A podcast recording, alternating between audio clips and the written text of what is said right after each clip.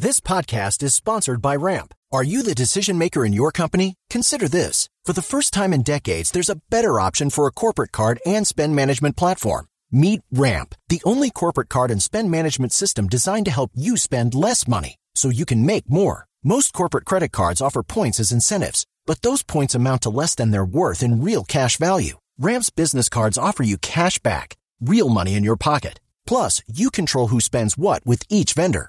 And Ramp software collects and verifies receipts automatically, which means you'll stop wasteful spending and close your books in hours instead of days. Businesses that use Ramp add up to 5% to their bottom line the first year. If you're a decision maker, adding Ramp could be one of the best decisions you've ever made.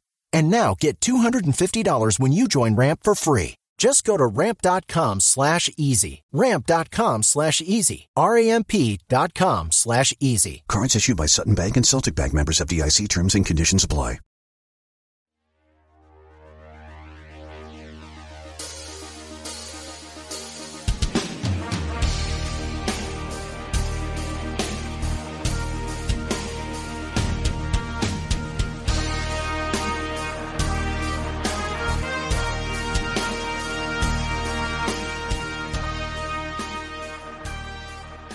Greetings, dear listeners. This is Jonah Goldberg, uh, host of the Remnant podcast. Uh, I'm actually recording this after the podcast that you're about to hear was recorded uh, with Bret Baier, the host of Special Report, uh, funnily enough named Special Report with Bret Baier. Um, it was, I, I want to apologize in advance to Bret because I completely spaced actually talking to him about his about talking to him about his latest book, which was a strange thing not to do.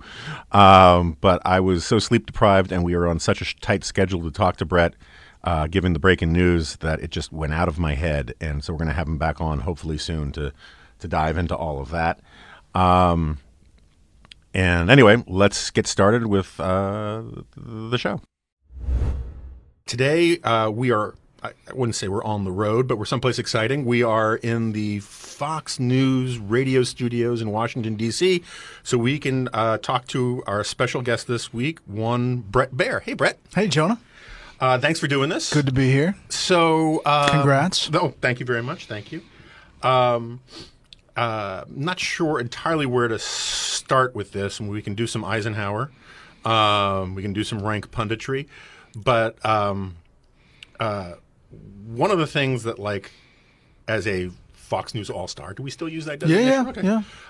Um, that I was talking to Steve about this, Steve Hayes, your uh, friend from college. Yes. we will get to. Um, uh, the, with the passing of, of Charles, you know, the question we used to always get the most was, "What's Krauthammer really like?" Right? Yeah. But the question, this probably the second most popular question we get is, um, do we have the do we get the questions in advance for the panel? And the answer to that is no. Um, but um, a lot of people don't understand, and since I don't understand it, I figured to start with that. How do you actually put the show together? Like, what does your day look like? All I know is I come in toward the last the last ten percent of your day, so I don't know. Yeah. I, only know a handful of people on the show too. So. Right, right, right. So uh, my day starts early in the morning. I obviously get a bunch of news feeds. We have this thing from what's called the Brain Room that consolidates every news element in the world, uh, and we kind of go through that. the The morning starts for me when I get in here, probably about nine thirty. We have a ten o'clock meeting with managers about what the day looks like, and then I meet with the staff at eleven o'clock, and we kind of have a blueprint of what we think the day is going to look like. But that changes like six times during the day. But at that eleven o'clock meeting, I make a call about at that moment what the panel topics are going to be, and as you know, because you're a panelist, um, you know, you guys are like horses at the gate. And so once we get to that part of the show, if the topic stays the same, um, the gates open. You kind of say what you've thought about saying, but then it's an organic discussion, and it always has been. It's never been, you know, here's what I'm going to ask next, Yeah. next, and that's the beauty of that part of the the show. Charles obviously was a, you know. He was a walking, I say walking, but rolling op ed. Uh, I mean, he just came to the table and everything he said was like he had written it down, but he hadn't. Yeah, no, and, and and unique and indispensable are words that get wildly overused in Washington because most people aren't, but he kind of was. Yeah. I mean, he really was a special case. And it for years I couldn't figure out because we used to run the excerpts from the panel, you know, at, when I was at National Review, we had a thing in the corner called, you know, Krauthammer's Take. Yeah. And it was so weird is that you would read it and you would realize it was from the transcript, but there were no edits really because it was all perfect. And it's very difficult to talk in perfect paragraphs, I mean, even for people who talk for a living like you do. And he did it in part because it dawned on me he had never he hadn't typed a column in 40 years. He's been dictating since medical school. you know? Exactly. It was amazing to watch his process. But on the panel, eh, you know, he would come up with those quips, those lines, those really in-depth thoughts after like three questions in. So Yeah. it wasn't like, you know, coming from the gate. Yeah. It was down the road in the conversations when some of those paragraphs happened. Yeah, no, I know. I mean, it's it's he just had this ability to recall and think and speak grammatically, which is really cut through the noise. Yeah, yeah. Cut through the noise is basically what I say. Um, and uh, you know, we when he passed, uh, Steve and I did a special episode of this, and it was pretty. It was a tearjerker, but um, so I I have noticed. I don't think this is telling tales out of school. The uh, you said that the the the plan doesn't uh, survive much these days after 11 o'clock. That is definitely more true now in the Trump administration than it ever was under Bush or Obama. Hundred percent. I mean, my uh, rundown changes six or seven times. Maybe it changed once or twice before. I tell the staff I'm one tweet away from changing the whole rundown, and it often happens at like five till six. Um, so Doug Rohrbeck, the executive producer, and I have this constant discussion, and literally as I'm walking to the studio, if something happens, we may just say, "Let's lead with that." Yeah, call an audible. and call an audible. Yeah. And uh, we've changed whole segments. We've changed. We've thrown the whole thing out and Yeah. just gone live. And um, that's the beauty of that show is that it has to be nimble. It's a newsy time for some reason in this administration in particular. Yeah, no, that's that's true. It usually news kind of broke in time for the broadcast networks to adjust, and that doesn't. That seems to have completely gone out the window. There's no formula now. I Yeah. mean, it comes whenever. Um, so speaking of no formula, um, uh, it is not a secret that the president of the United States is an avid cable news consumer, Junkie. um, and uh, y- you have gotten some TV criticism from the president of the United States a few times. Uh, Back end of some tweets. Yeah. Um, ha- what's what's it like to be on the receiving end? I mean, I, I'm sure other presidents have, or politicians have complained about coverage. That happens all the time. But there's something special about the way he does it. Does he ever like text you directly or anything like that? Not anymore. He used to during the election. Uh huh. he would call. Uh, you know, we'd have candidate casino, and uh, Charles was on the panel. Yeah. Steve would be on the panel. Somebody else, and early on, they no one, and you, you wouldn't uh give him much of the hundred bucks Right. in betting, and he had a real problem with that. Yeah, yeah, yeah. And he would call his candidate Donald Trump and say, you know, why why is Hayes not giving me any any money? Five dollars. And um, suddenly I'd get a resume of of his past. I, I think um, over time uh, that has shifted to uh, Twitter is essentially his printing press. Yeah. And um, and I've been on the back end. It, uh, Chris Wallace has obviously been on the back end of some tweets, and you know it, it causes a stir. It uh, definitely affects your your uh, Twitter. Uh, Your notifications. Notifications, Yeah, yeah. Well, I've, yeah. I've advised you several times now that you should turn on the feature, which I haven't done either, of only getting notifications from people you follow. yeah. It, it improves your digestion. your life. Yeah. yeah. It actually is fine um, because some people tweet, you know, Bob will say, You are so in the tank for Trump. And then Sally Two Down will say, You are such a never Trumper. Yeah, yeah, yeah. And I'm like, Bob meet Sally, Sally meet Bob. And um, I think that means we're doing okay. Listen, this president clearly we've found out is unique, and it's he's um, he does not deal with the press like I would uh, prefer. I've spoken out against um, enemy of the people. I've spoken out against some of the things he said and done, um, but I cover him. and I try to take the emotion out of it. I think one of the biggest problems is for some of our colleagues is that they get emotional emotionally involved and thereby can't adequately present uh, the Trump administration's point of view. So how do you deal with that? Um, I mean, I know I spend a lot of time vigorously defending uh, your show and and Chris Wallace and the news side generally here as distinct from the opinion side. But I, I, I don't feel like you need a lecture from me to know that that there is a general guilt by association Understood. you know problem that Fox has Yeah. with you know some of the more robust uh, you know Judge Jeanine has a different show than you do. Of course, of course, and I think it's it's pretty clear to people who watch. Yeah, but that's you part know, of the problem. So, a lot of the stuff comes from people who don't. Yeah, and they paint with a broad brush. But I mean, I've been dealing with that for 21 years Yeah. at Fox, and so my antidote is to tell them watch the show three times and let me know. Tweet, Facebook post, drop me an email, and usually the people who do uh, see the distinct difference. Um, we're all under one umbrella, but we two do very different things: the opinion side and, and the news side. Uh, again, I'm trying to take the emotion out of it and call balls and strikes. Um, there's just a lot of pitches Yeah. you know, yeah. uh, day to day. And um, if we can, at the end of the show, have a liberal look at it and say that was fair, and somebody who's way in the Trump campaign say, you know, that was fair, Yeah. I'm winning. Sure. And uh, I don't think you can do that for many shows. No, I think that's right. And I, and I, I got to say, I often, when this topic comes up, if and I know you don't want to necessarily get dragged into this rabbit hole, but at least Fox is very clear about the news versus opinion distinction. Um, some of my friends at MSNBC, you know, you see them in one moment they're doing a straight news report, and then the next they are opining in ways that you don't see news hosts here doing that stuff. I mean, uh, um, Andrea Mitchell has got this wonderful reputation as a titan of Washington journalism, but she also is very often just a very opinionated pundit.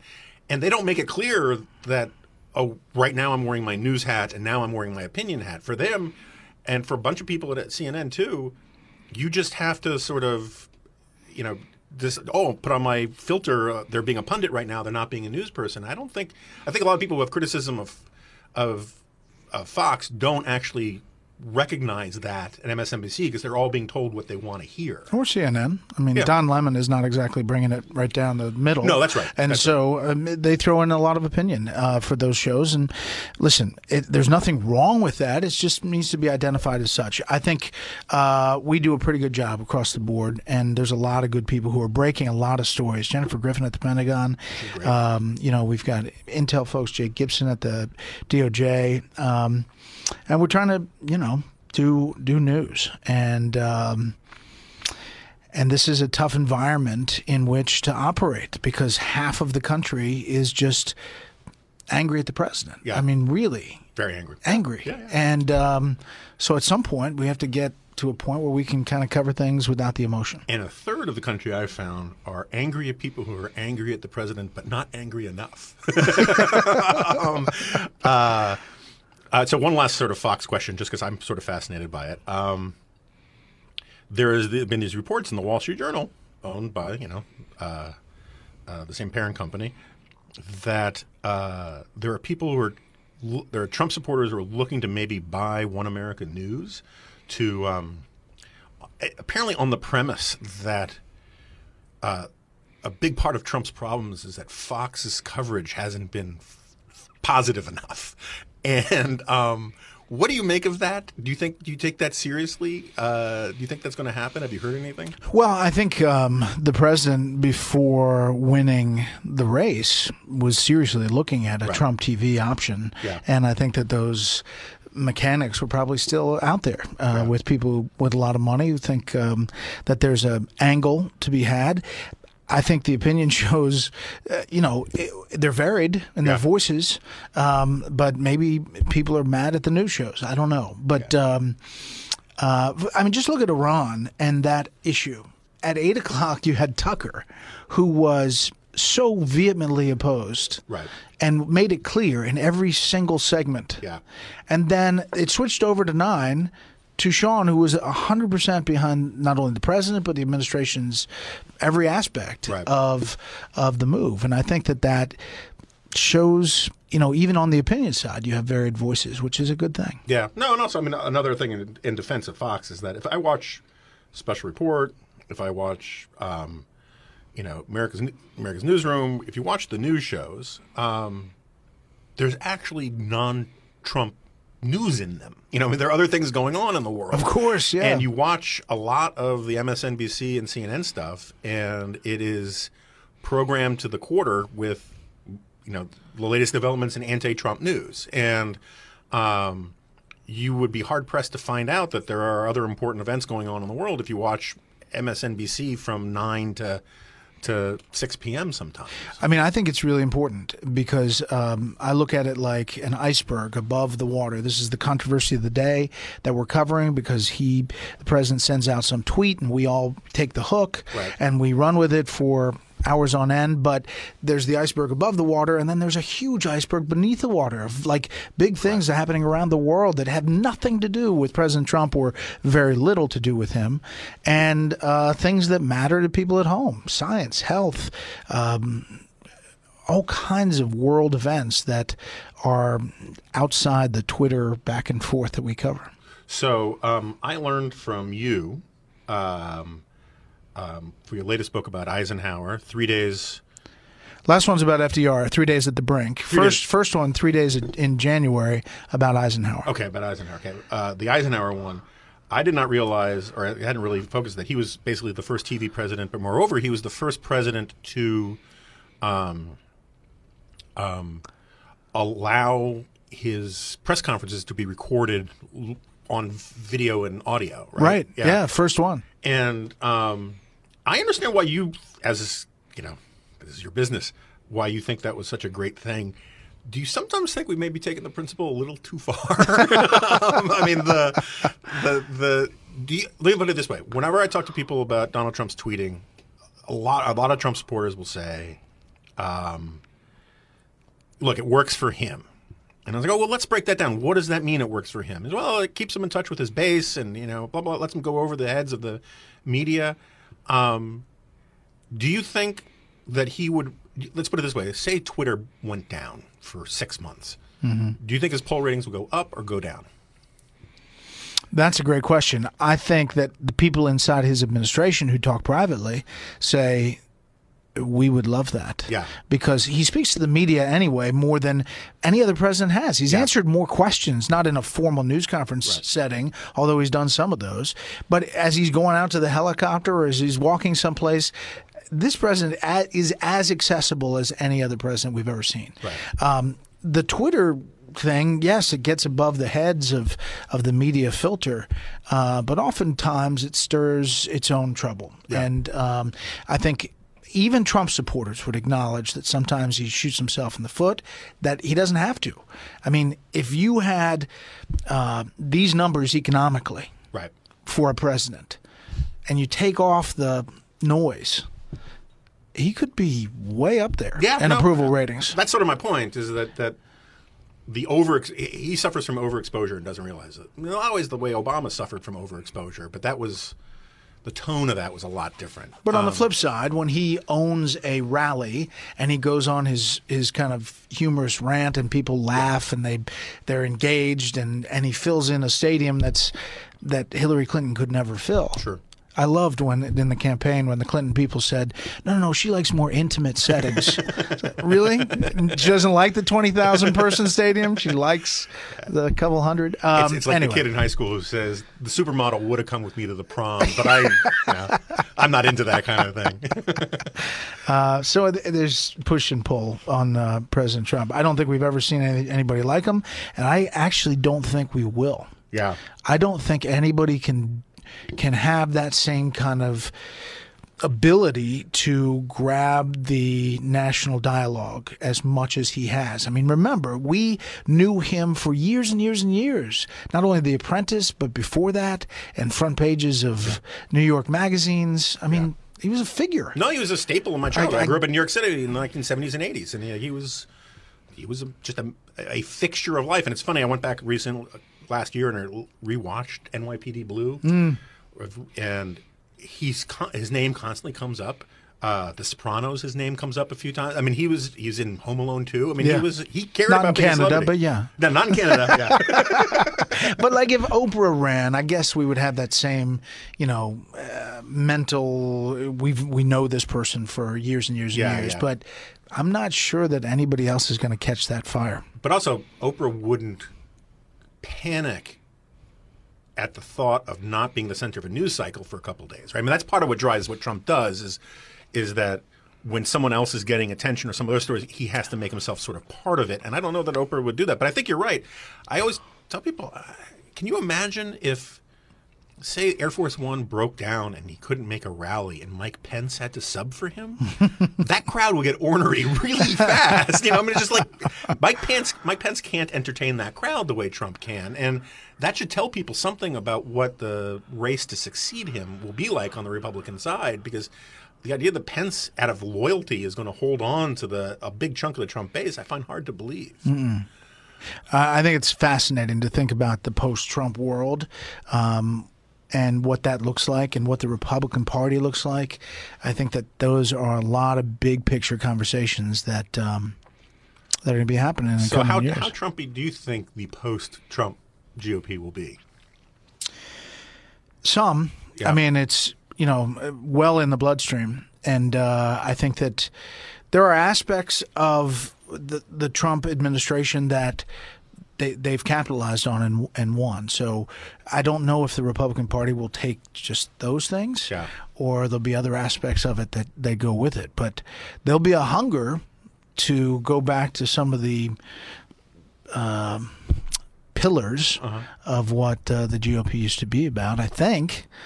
But it may take some time. Yeah, no, I think that's right. All right, so let's do a little more rank punditry, um, uh, without compromising your journalistic objectivity. Uh, how do you think the Democratic primaries are shaping up? I think um, it is like a um, an accident on a highway that you don't know what's going to happen, but you know there's going to be a pileup. Yeah, yeah, yeah. And I just don't know which state it's happening in. um, I mean, I really think that this is a jumbled field, and I I also think that Mike Bloomberg looks at that and says. You know, somebody could win Iowa, somebody different could win New Hampshire, somebody different could win South Carolina, somebody different could win Nevada.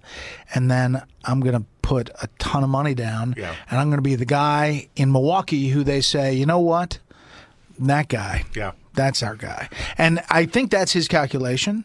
Uh, if Biden kind of falters, and uh, but this battle for the heart of the Democratic Party is fascinating. Yeah. And Sanders is not going away. He's ascendant, Yeah. not descendant. He's got he's got no place to go. I mean, he's seventy seven, Yeah. um, and he's been running to bring heaven on earth in the form of true socialism for his entire life. It's not like he can wait for another cycle. But um, I actually did the math a while back when Bloomberg ran for his third term as mayor. He paid one hundred and seventy dollars. He spent one hundred and seventy dollars per vote, right? So, if you do that at the national level, and you need what like 66 million votes he could spend 12 billion or so of his money and still have 40 billion left right? so his quality of life doesn't change much right he can still leave 20 billion apiece to his kids Yeah. um, You could find that in the couch. yeah, and, and he's still making money, right? So it's like he, it's not a vow of poverty.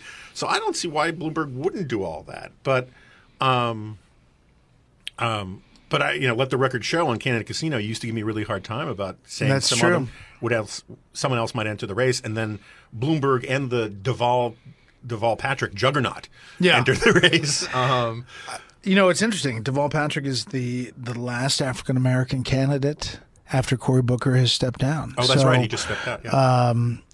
you know, it's hard to see. He doesn't even show up in polls. Yeah. Um, but you you wonder if New Hampshire, you know, he's ne- neighboring next door. I think that it's such a mix that um, it could go. Bernie Sanders wins Iowa and New Hampshire, yeah. which would be good for Bloomberg, right? which would be great for Bloomberg. Um, it'd be bad for Biden because you'd Yeah. have to figure out how do you come back in South Carolina and say, How do you claim to be the electable candidate when you I'm lost the most first two? electable. Yeah, yeah. or Biden could win, Mm-hmm. and that's still out there. Uh, he has some serious vulnerabilities, even as he's putting out these commercials that say I'm the most experienced on foreign policy. Obviously, that holes, has holes in it. Yeah, because he was wrong on every foreign policy issue for the last 30 years. Bob Gates Um, said that. That- oh, that's right. That was Bob Gates. Um, so you got your start in uh, in local TV, but uh, then you sent a tape to uh, Fox when it was starting, and you were the Atlanta bureau chief, right? Which was like you and a table in the kitchen or something. Exactly. A fax machine and a cell phone in my apartment and uh, hired freelance crews. Um, the first, you know, the early stages of Fox and bounced around the Southeast and South and Central America and kind of sent the stories up to the mothership in New York.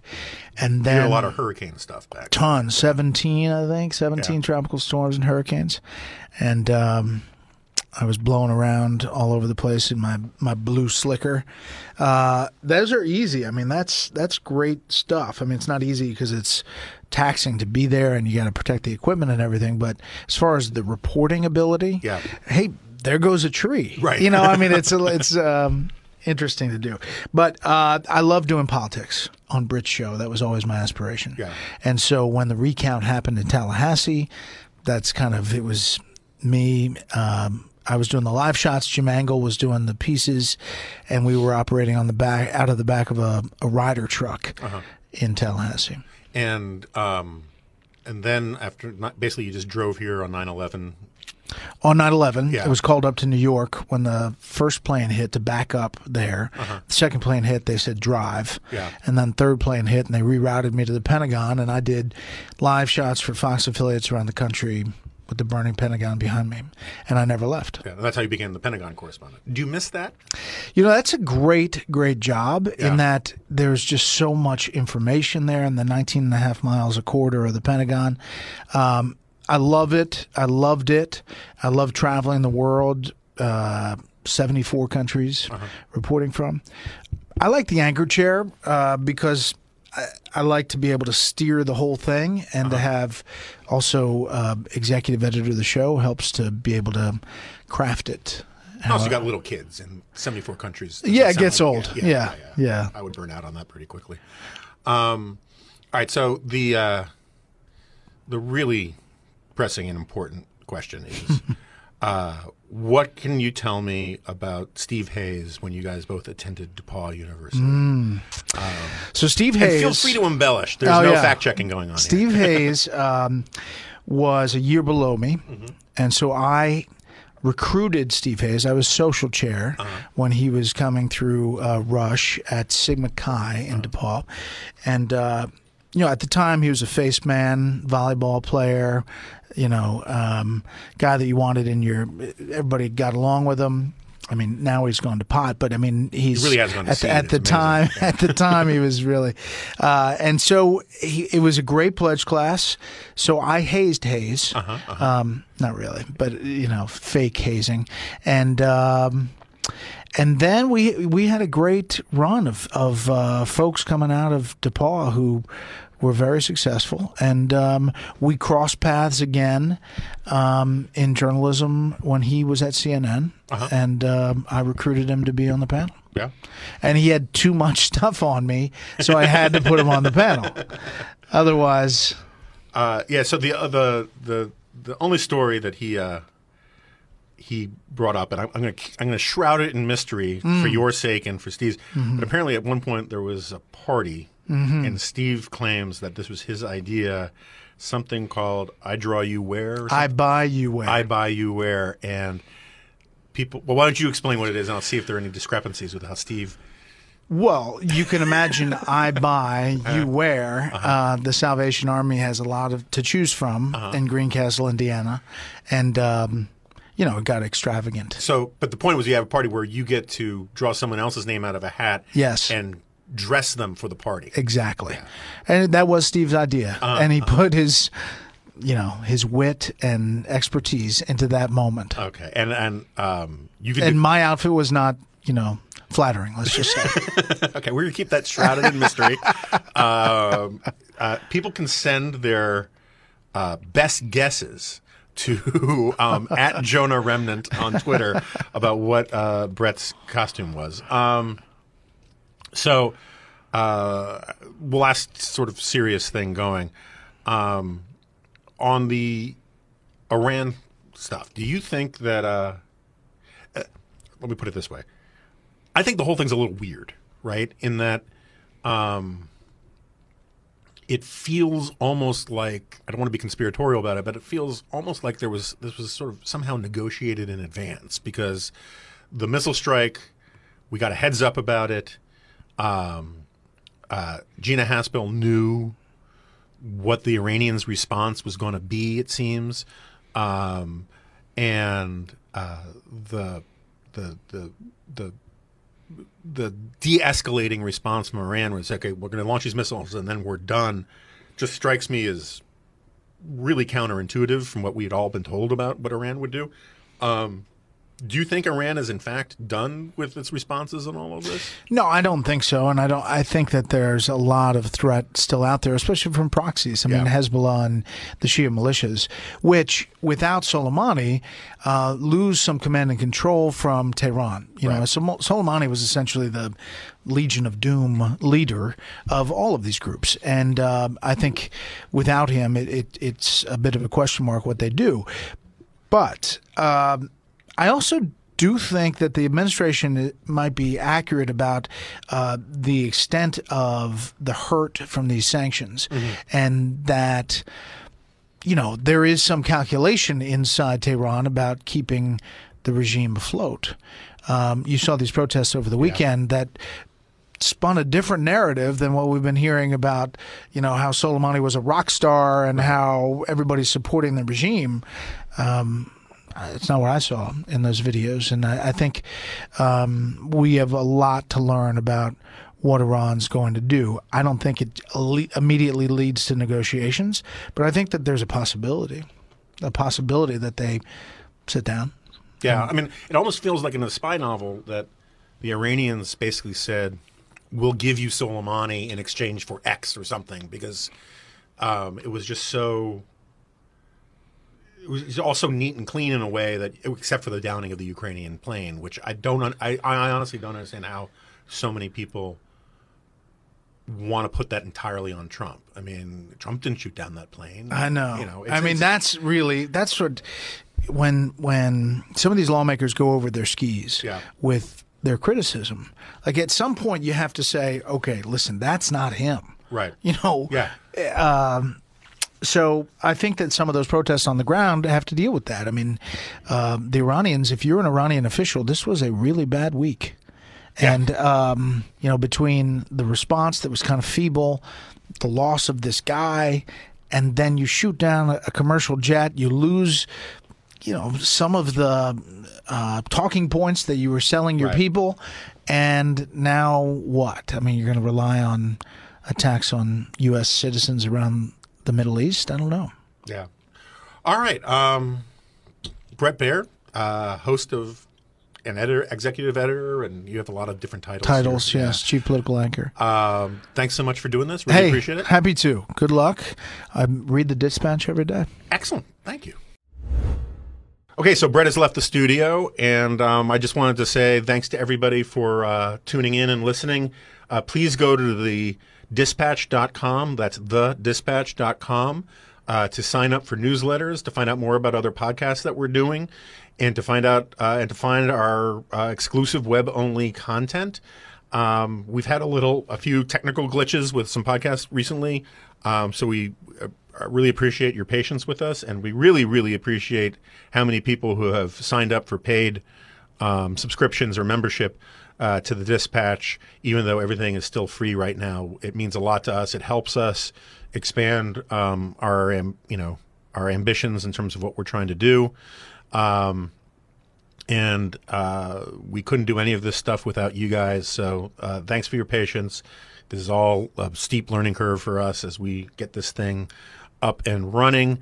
Uh, we have a lot of exciting more uh, remnant podcasts coming, And um, since Jack is not here, I get to say, I'll see you next time.